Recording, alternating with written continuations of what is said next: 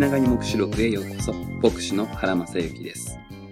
エペソにある教会の見つかいに書き遅れと声がかかり、メッセージが始まります。見つかいとありますが、エペソ教会に守護天使がいたという話ではありません。すでに学んだ通り、神の使いとして、神の手足として、教会共同体が存在しているということを描いているのです。見つかいは、教会全体を一人として描いているのであって、教会の中の特定の誰かということではありません。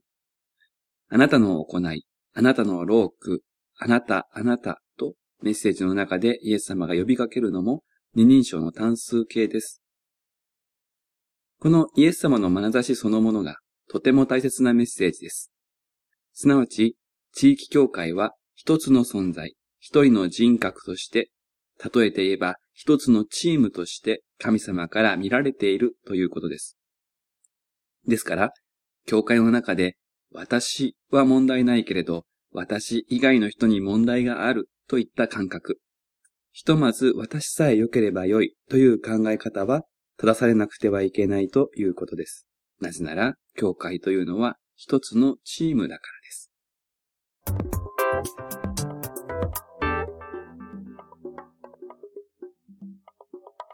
ダニエル書の幻の中で、見つかいは戦士でもありました。そのイメージがヨハネの目視録でも引き継がれています。七つの教会への手紙は、それぞれの霊的な戦いの中にある七人の見つかいへのイエス様からの指示、励ましという体裁をとっています。ですから、教会として生きるということは、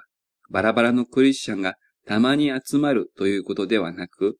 一つのチームにされたクリスチャンが、それぞれの持ち場に使わされ、そこで霊的な勝負をして生きていくということなのです。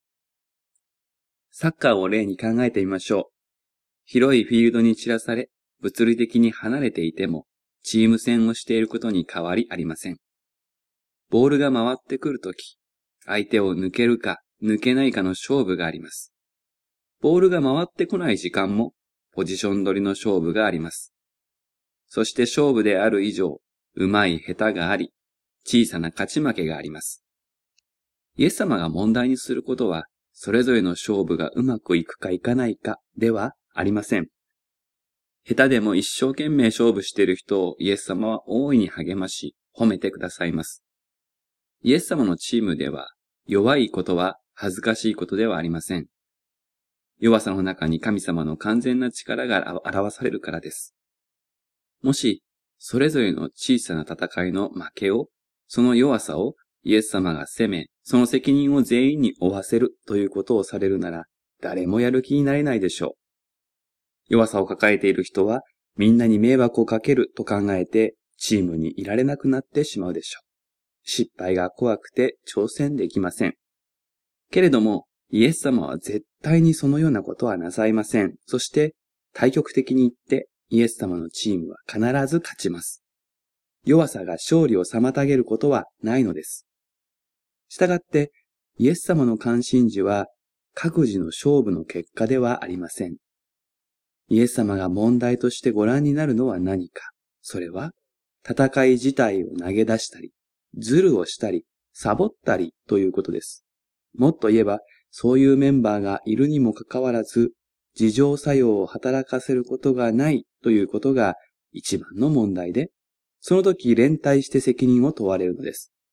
それはイエス様のチームの名誉を汚すことになってしまうからです。このチームは誰のものか教会は誰のものか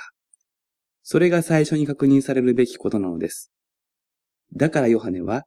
右手に七つの星を握る方、七つの金の食台の間を歩く方というイエス様の姿を示すのです。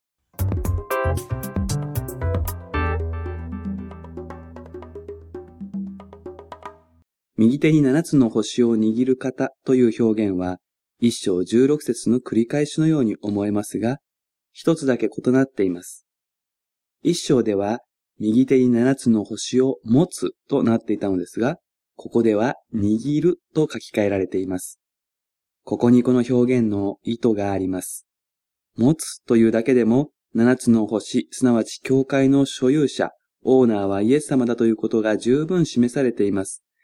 けれども握るというと、イエス様がこの七つの星がこぼれ落ちなくなってしまうことがないようにしっかりと持っているということ。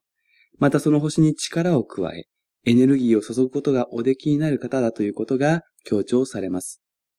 何としてでも離れないように、教会を強める方。それがイエス様です。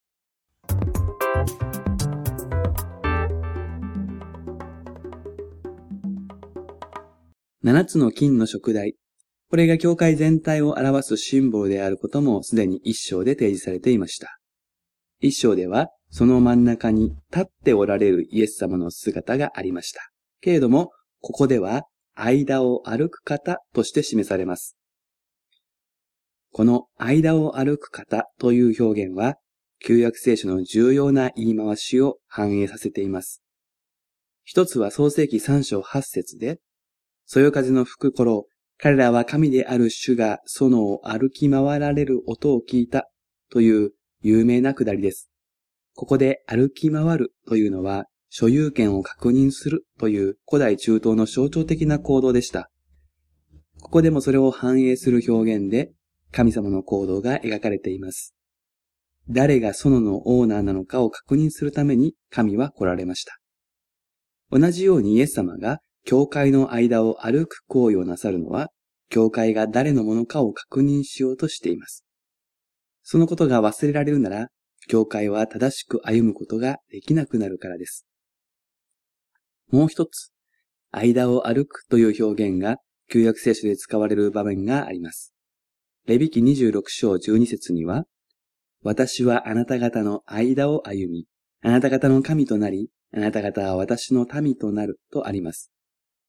ここでは、神が間を歩いてくださることは、救いと勝利のシンボルとして語られています。同じことを示す表現が新明記23章14節にもあります。あなたの神、主があなたを救い出し、敵をあなたに渡すために、あなたの陣営の中を歩まれるからである。こうしてあなたの陣営は聖でなければならない。ここでは間を歩くという行為、中を歩むという表現になっていますが、その行為は戦いにおける勝利の約束と結びついています。力強い神が陣営の真ん中におられれば負けることがないのです。けれども、民が神の清さを犯してしまうならば、勝利が逃げていくことになります。七つの金の食台の間を歩く方というシンボリックな表現は、この旧約聖書の言葉遣いを背景にして語られています。教会は主イエス様のものであり、戦いに力ある主が共に歩んでくださるところです。このお姿は、エペソ教会にだけ示されたのではありません。時間も空間も超えたすべての教会にとっての真理です。